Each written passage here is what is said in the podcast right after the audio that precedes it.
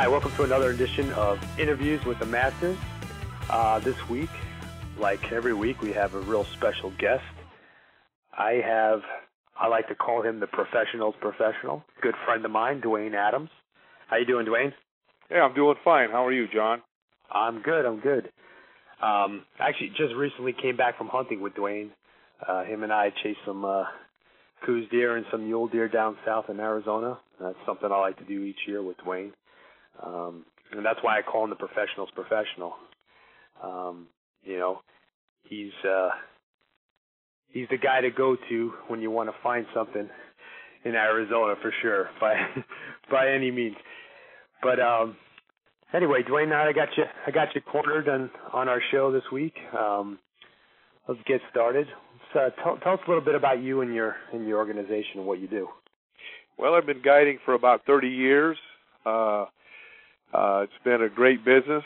Uh, we're, we're killing some tremendous animals, and we do 99% of our hunting, John, with binoculars, and that's that's hard for a lot of people to understand until they come and glass with us. And after about 30 minutes, they realize that you know we have a tremendous art on teaching people how to find animals. Yeah, and then, and actually, that's going to be our uh, our topic today.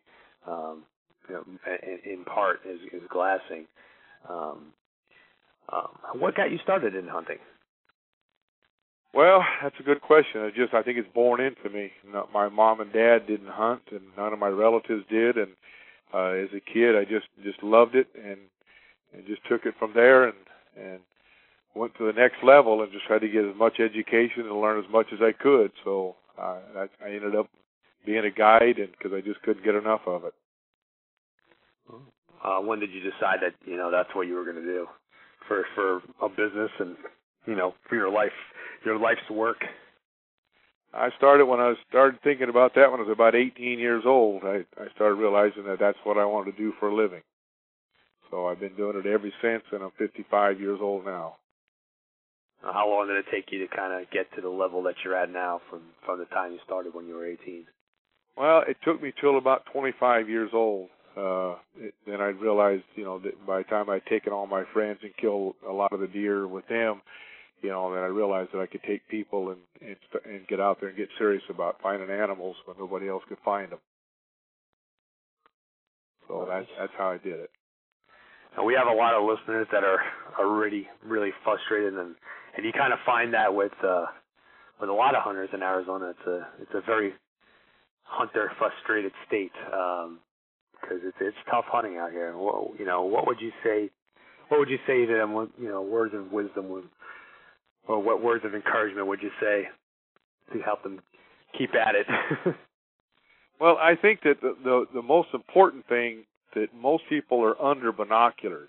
Uh, most people try to take their their football binoculars to a football game out and and glass for animals. That's what I found and is that it takes a, a really high quality pair of binoculars on a tripod to find animals, and most people try to find them like they do everywhere in America by hand holding them, hand holding them in their hands, John. And by that time, you're in deep trouble. You're you're not you're not going to find these animals. And what you've seen by glassing with me, a lot of times I'll find animals, and, and it takes me 15, 20 minutes to show somebody an animal because they can't even find it after I show it to them. So and, and that's really critical. Uh, is first you got to get good binoculars, and then you start got to do anything else. It's like going to a. It, it, I tell you how I put it, John. It's like going to a race and, going with a Volkswagen racing racing somebody that has a high revved up car. If you don't have the equipment, you can't you can't be in the race. Absolutely. Uh, I found that early out in my in my career. I I remember starting off with, you know, eight by forty twos handheld and just uh, having a heck of a time trying to find uh, deer out here in Arizona. Um, and, and now I use what you use, the 15 by 56 Swarovski, and I use them on a tripod. And and uh, you know, I went from uh, not being able to find animals to, uh, you know, being pretty pretty darn good at it. Um, well, let's. Uh, I got some questions. A lot of our questions come from. We have an Ask the Pros section on the Hunting Channel online, and uh, people submit questions all the time. So we uh, we come up with these questions, we put them together, and we find the person in the industry that is best suited to answer them. And um, since this is your your cup of tea, uh, we get a lot of questions about glassing and glassing for Coues deer and mule deer. So, um, the start first question we got was, um, what can I do as a novice hunter to eliminate errors while I'm glassing? Give me three or four rules to live by. Well, there's there's several things to do. One thing is is that most people don't know which way to look. And what I mean by that is you always want to start looking at the southeast sides of a ridge in the morning and the northwest side in the evening. And what that means, John, is that most people are looking the wrong direction. Uh, I give glassing lessons, and that's the first thing that I teach is that most people look the wrong direction. So you can be a great glasser, but if you're not looking where the deer are, you're never going to find them. And, and it's that simple. Uh, a lot of times I'm glassing and I can see a guy on a ridge, and within five minutes I can tell you if he knows what he's doing just by watching what he's doing. Because if he's looking at the open hillsides in the middle of the day, those deer are not there. They're not going to be out on those open hillsides. They're going to be in the northwest sides of the ridges, laying down because you know they can survive between 20 and 30 below zero. So why would they want to lay out in the open hillside uh, w- with a, a a down jacket on and, and be hot? So they're going to be always on the northwest side.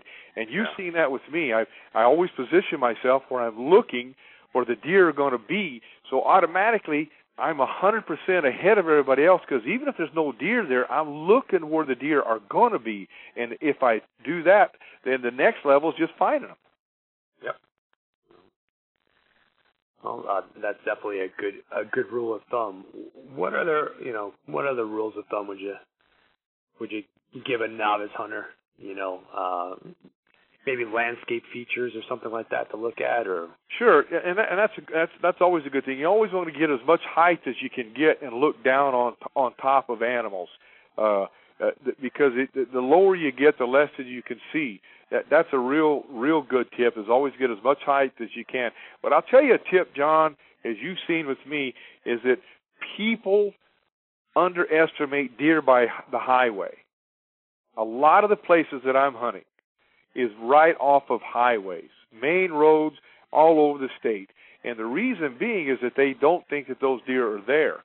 And what I have found is if you can get an advantage and look at some of these places that I'm looking, and you've been with me for a couple of years and seen, I mean, a lot of these places they're right underneath people's noses and they drive right by them.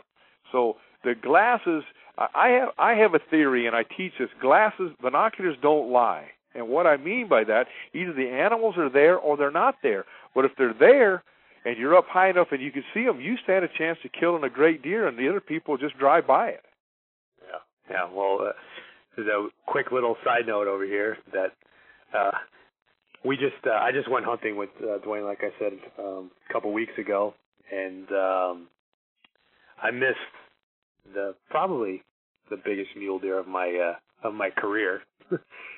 put a beautiful stalk on them, and I missed them. But uh, anyway, the point is, this uh, 200 inch buck probably was uh, was what maybe 150 yards away from the highway. Yeah, that's correct. And and and, and you hunted with me there a couple times, and and that's exactly right. The buck that he's talking about had two big kickers on each side, great long tines, and we walked right through this area. My son and I had found this buck about four or five days before John had came, and then we couldn't find him again. We looked for him several times, and then fortunately, thank God, we went in there and set up and did the right things, and bang, found him, and found another buck as well. John put another stock on another buck, but right. uh, it got away. We had too many does, but this buck was perfect, and John got a great shot. But you know, and, and I and and I tell John this. I tell people this: it's better to have missed a great big deer than to have never seen one.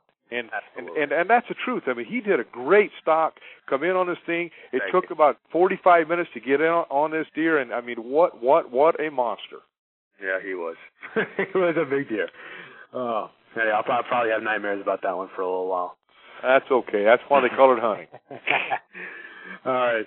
Well, my next question I have here is, uh, can you describe to me in great deal what your ideal setup is? Um, and that's kind of a general question. Um, you know, you could touch on you know your equipment, and, and I know I mentioned it a little bit now, um, and, and and you touched on it a little bit as far as uh, you know getting up high and such. But um, if you could get a little bit more in depth as to when you're picking a glassing spot and and what you're doing to set up. I, I think your most ideal pieces of glassing is you, you're usually walking into these places.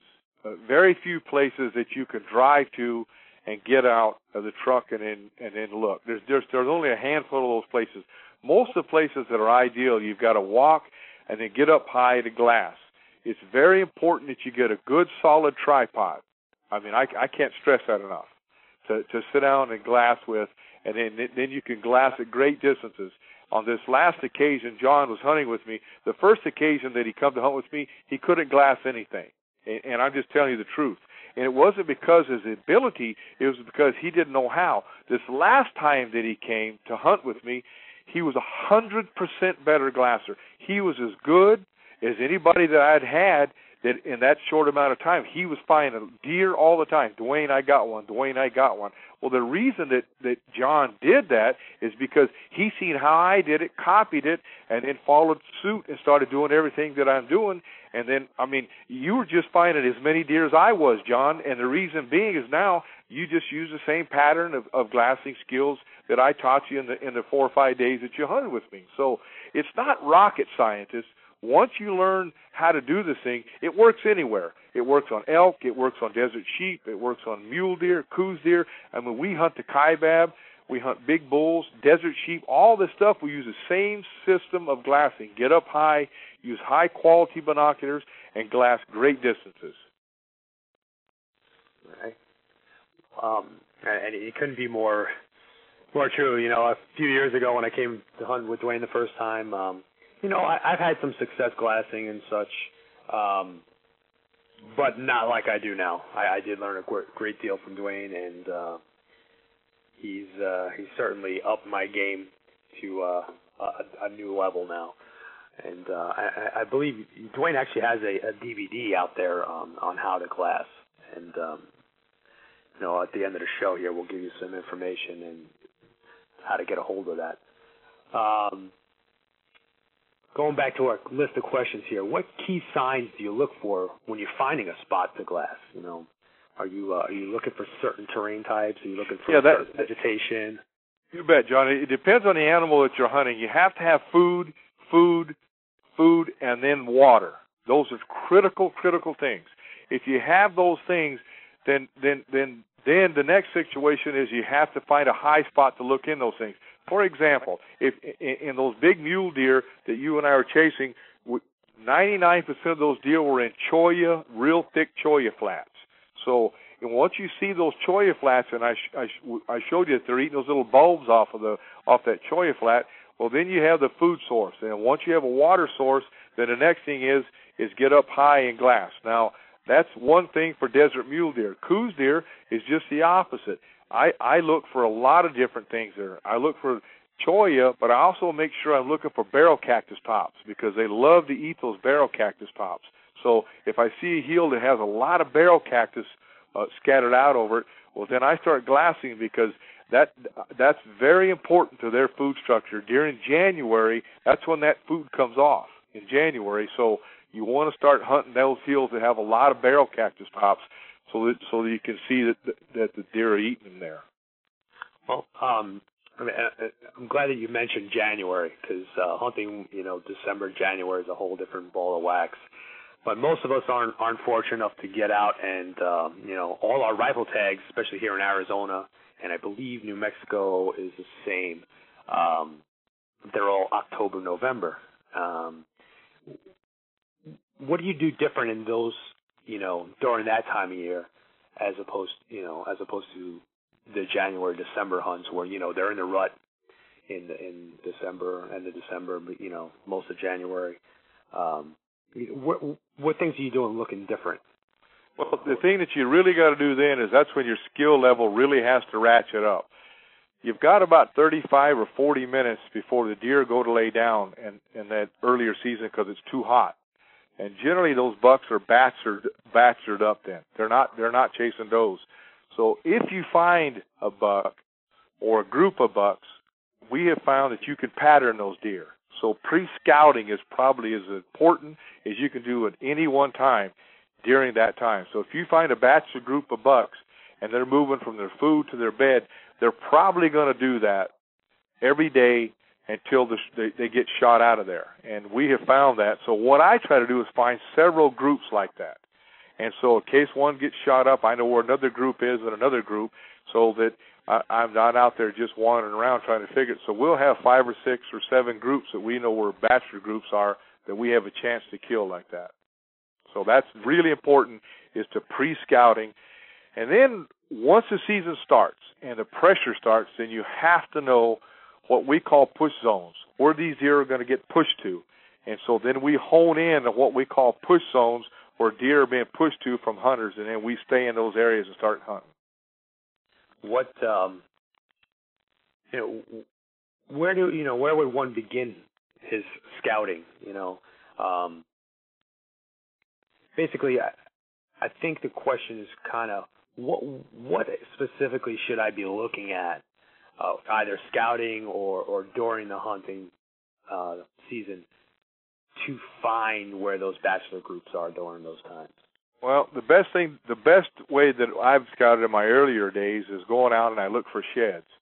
And once I found that the deer had shed and found some big horns uh, uh, that were shed there, then I know that that buck made it through the hunting season and he was in that area. So uh, finding sheds is one way to do it. And I'll tell you another way to do it, that that uh, that most people overlook is to go to a taxidermist shop become friends with those folks in there, and generally you get a tremendous amount of information out of a taxidermy shop because people start bringing in their heads there, and it gives you a chance to do some talking and make friends with somebody there back and forth. The taxidermist. Always remember something that I found out early in my career is that taxidermists give a lot of information because they make money off of mounts, so they really don't care about telling people where to go because they want people to kill animals. So Go to a taxidermy shop, make friends with those folks there, and you can learn a lot just by standing around a taxidermy shop on where to go and where some of these big bucks are being killed. That's a great little tip. That's a great little tip. Um, hmm. Well, this this question we kind of touched on it a little bit on some of the other stuff we were talking about. One of the other questions I got here. Um, is when you're glassing, do you have an, a specific system or do you just look randomly about? I mean, do you have a specific system? Do you, you know, do you start from left to right, top to bottom, or do you, you move bet. in a grid?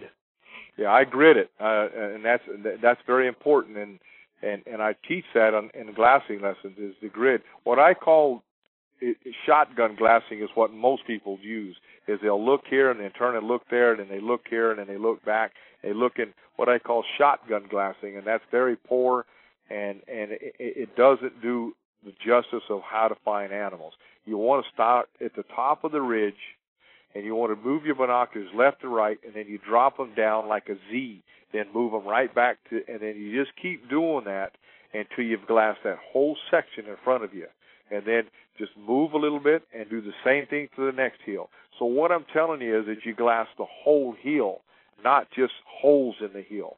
And then you right. keep doing that. And then go back and look at that in another 15 or 20 minutes, the places that you look, because there can be little deep canyons, they can be behind trees, and generally a deer will be out by that time. If you've done that three or four times and haven't seen a deer, it's time to move. That, right. that goes back to that scenario that I'm talking about. Binoculars don't lie. I mean, the deer are either there or they're not. If they're not there, then you got to move. And once you become a very successful glasser, you'll understand it's time to move to the next knob, the next knob, until you find the animals that you're looking for. Absolutely, absolutely.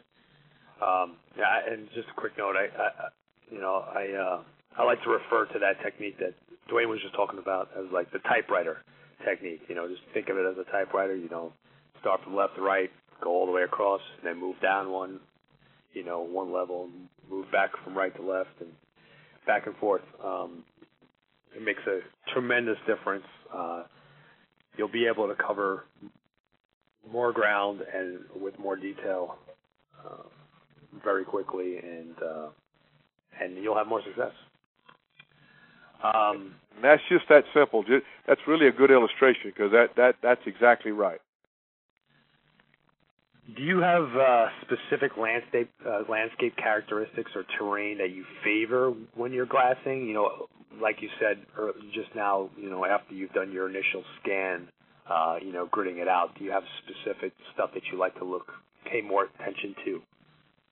No, not really. Uh, uh it, it, reason I say that, big bucks have a tendency to do what big bucks do, and uh, they're they're like people. I found that to be more than than than not. They all have a little bit of a niche, that, that and what they they do to survive is very important. Why, why I'm saying that is that is that some bucks live by highways.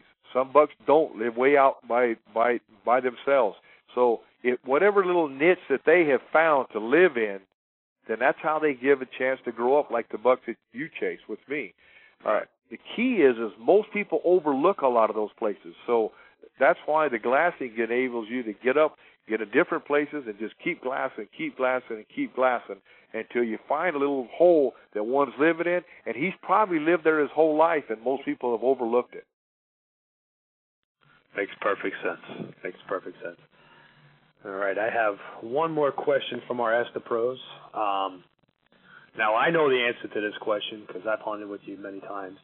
Um, but for our listeners, what are some techniques you use to stalk uh, Coues deer, and how and how do you plan to stalk? You know, what do you try to do to intercept them, or or how do you try to get on them? Well, that's tough. The toughest animal to stalk in the world, John, is a Coues deer by far, and and that's written by probably every writer in America that's ever ever hunted. It took Dwight Schuh three years when he hunted with me before he ever got a shot, and we're talking one of the world class stalkers there is the key that I found to, to, to stalking a Coues deer is that you really want that darn thing to come to you. That's easier said than done. But if you can get in front of that deer and have him walk by you, you have a tremendous chance. Okay, that being said, if that doesn't happen, the next thing you need to do is have him bed down. And if you get him to bed down, then you like you did the first time you come to stock with me when that buck had that doe, it took you a tremendous amount of time to get into the the, the time that you got there. Well, he's not going an hour and a half, and he's not going to go nowhere then. So then you know that the deer's going to stay there. So then you have a chance to move in. But you have no chance if this deer's on the move and he's by himself. Which you've seen with me the other day, I glassed a great big deer. My son and I did, and John moved in on it a truck drove by this road and that deer went into a clump of stuff and it was over. There was no way to kill that deer. And he was probably less than 75 yards from John when this went over, but it was too late. It was done. So the key is, is a lot of guys will move in there and think they're going to get a shot. The best thing to do is just back out, leave him alone because you can come back in another day and he's going to be in that area again.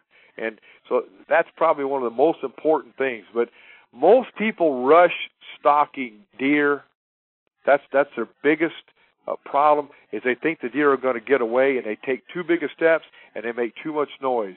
And uh, I have come to the notice that it takes about ten stalks on Coues deer for every shot that you get out of a really good Coues deer hunter. Yeah, it sounds about right. sounds about right. Um, I, I've I've shot two, and I probably shot probably twenty times. yeah, and shot at a great big buck with me. Yes, I did. I did. I unfortunately made a bad shot, and we never could catch back up with him. But uh yeah, those are fun. Uh, another deer that I have nightmares about.